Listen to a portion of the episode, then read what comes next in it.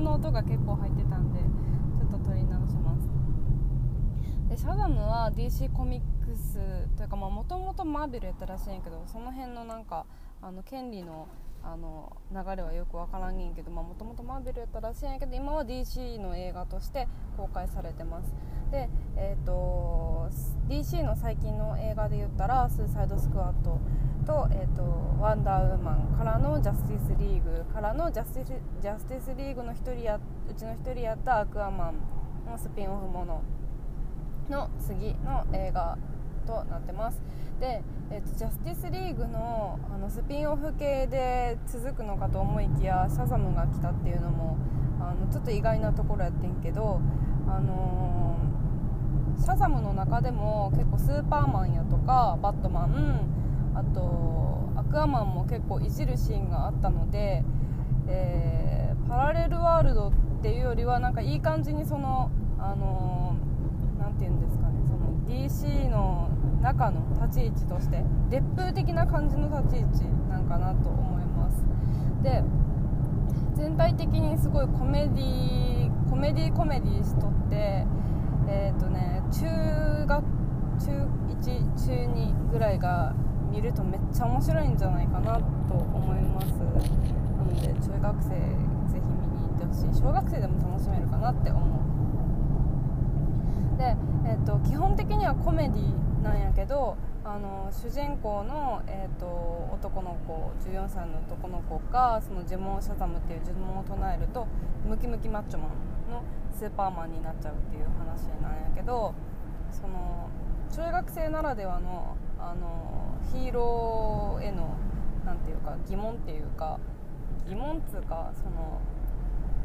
うん子供頭脳は子供で体は大人っていう逆コナンみたいな感じで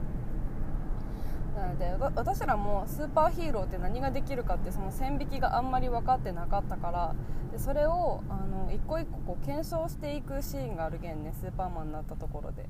えじゃあ火には強いのとか空を飛べるのとかあの何ができるのかっていうのをこう動画を撮りながら一個一個チェックしていくっていうシーンが今までのヒーロー映画にはない演出やなと思うしその14歳の男の子が主人公っていう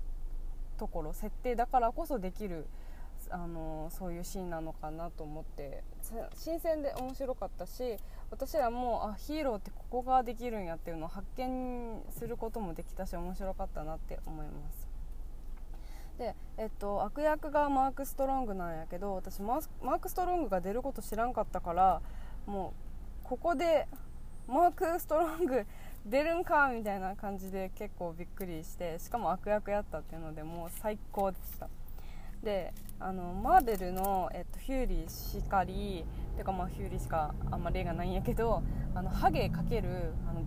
目なな義眼みたいなの組み合わせがもう最高やなと思って。でそのマーク・ストロングの最大の魅力を引き出してくれるあの悪役っぷり。あのすごいスタイリッシュで渋くって、まあ、マーク・ストロングって40後半とかのおっちゃんねんけどもうめっちゃ渋渋いイケ渋おじさんって感じ。ねんけどそのもともと持っとるそのなんで悪役になったかっていう根本のところはすごく子供の頃のコンプレックスとかをこう引きずっとってで悪役になるんやけどそういうその何て言うんかなピュアさっていうかあの大人って言うたらもともとみんな子供やったから子供の頃の思い出を持ちつつ大人になっていくもんやからそれをあのすごい出してくれとってよかったなと思います。もう極悪非道みたいな感じじゃなくってもともとの子供のあの嫌やった思い出を引きずりつつ大人になっとるっていうのがいいなと思いました。でえっと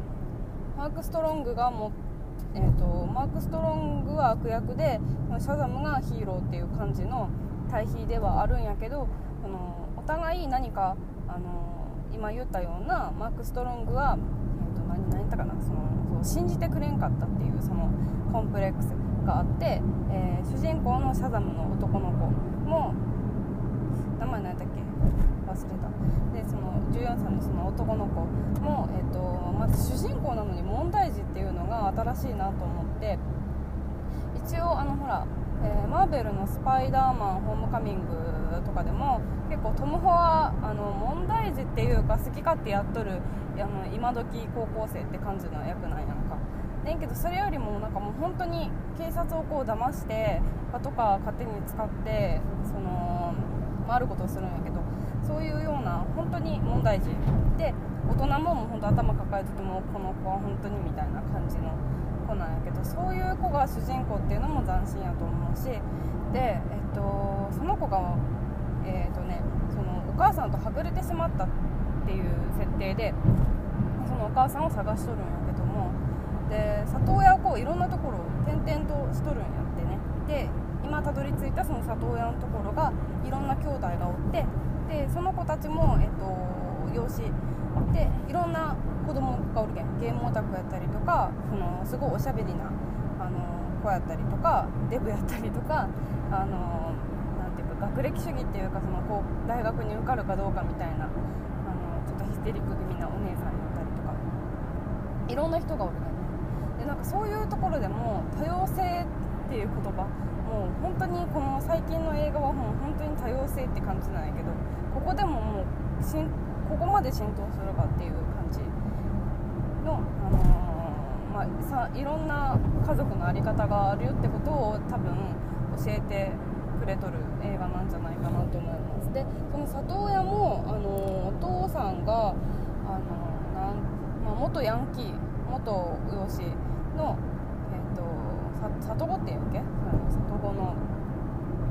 お父さんお母さんっていうのも新しいなと思うしで結果的にそれが家族として成り立っている受け入れてって家族として受け入れて成り立っているっていうのも新しいなと思ってしかもそれが説教チックでもなく、あのー、うん、ちょっと無理やりやりって思う人も思うかもしれんけど私はそんなに、あの、まあ、こういう家族もありなんやなってすごく受け入れられたしまあ、とにかく新しいなっては思った。でも全体的にコメディタッチやから全然見苦しくもなくあのガキガキ臭くもなく大人も楽しめると思います。でそうあの、シャザムになるなった時にそのムキムキマッチョマンになった時にその中身は子供やから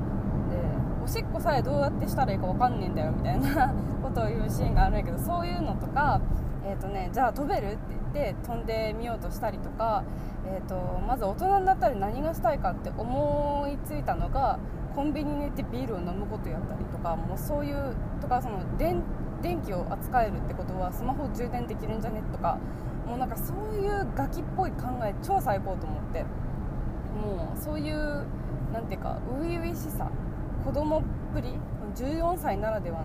その発想っていうのはもう私らにはなかなかないからあのそれはすごい見とって楽しかったし可愛いなって思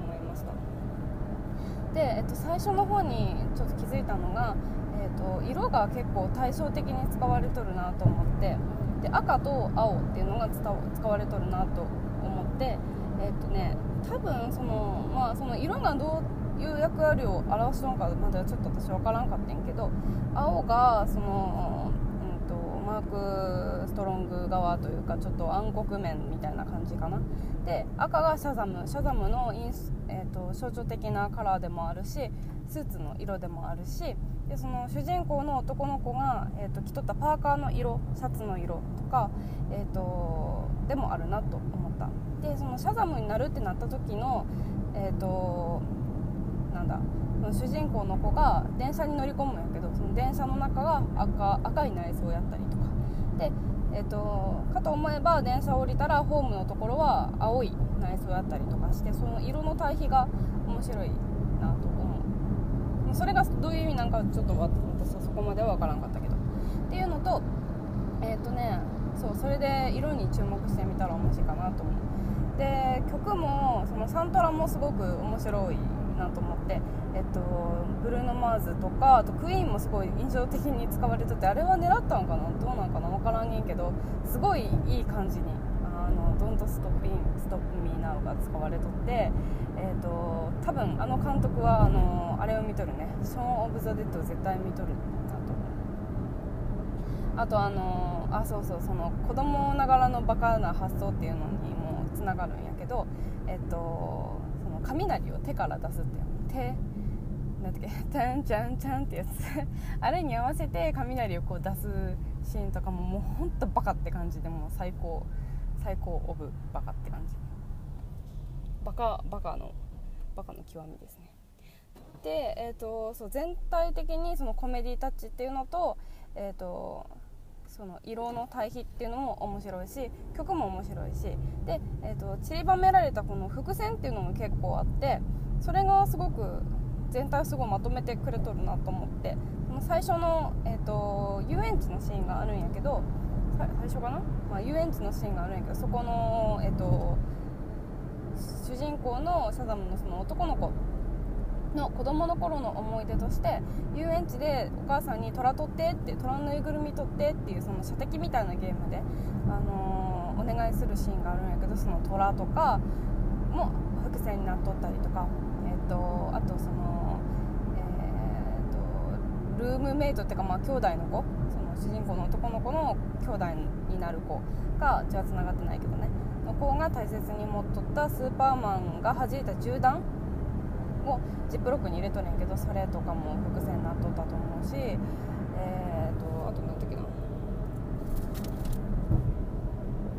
っ、とあそうそう。えっ、とその大人になって何したいかってなった時にこうちょっとあのー、お色系パブみたいななんて言ったらいいの？私ちょっとよくわからんねんけど パブみたいなところに行けんけどそこもいい感じに伏線になっとったなと思うし。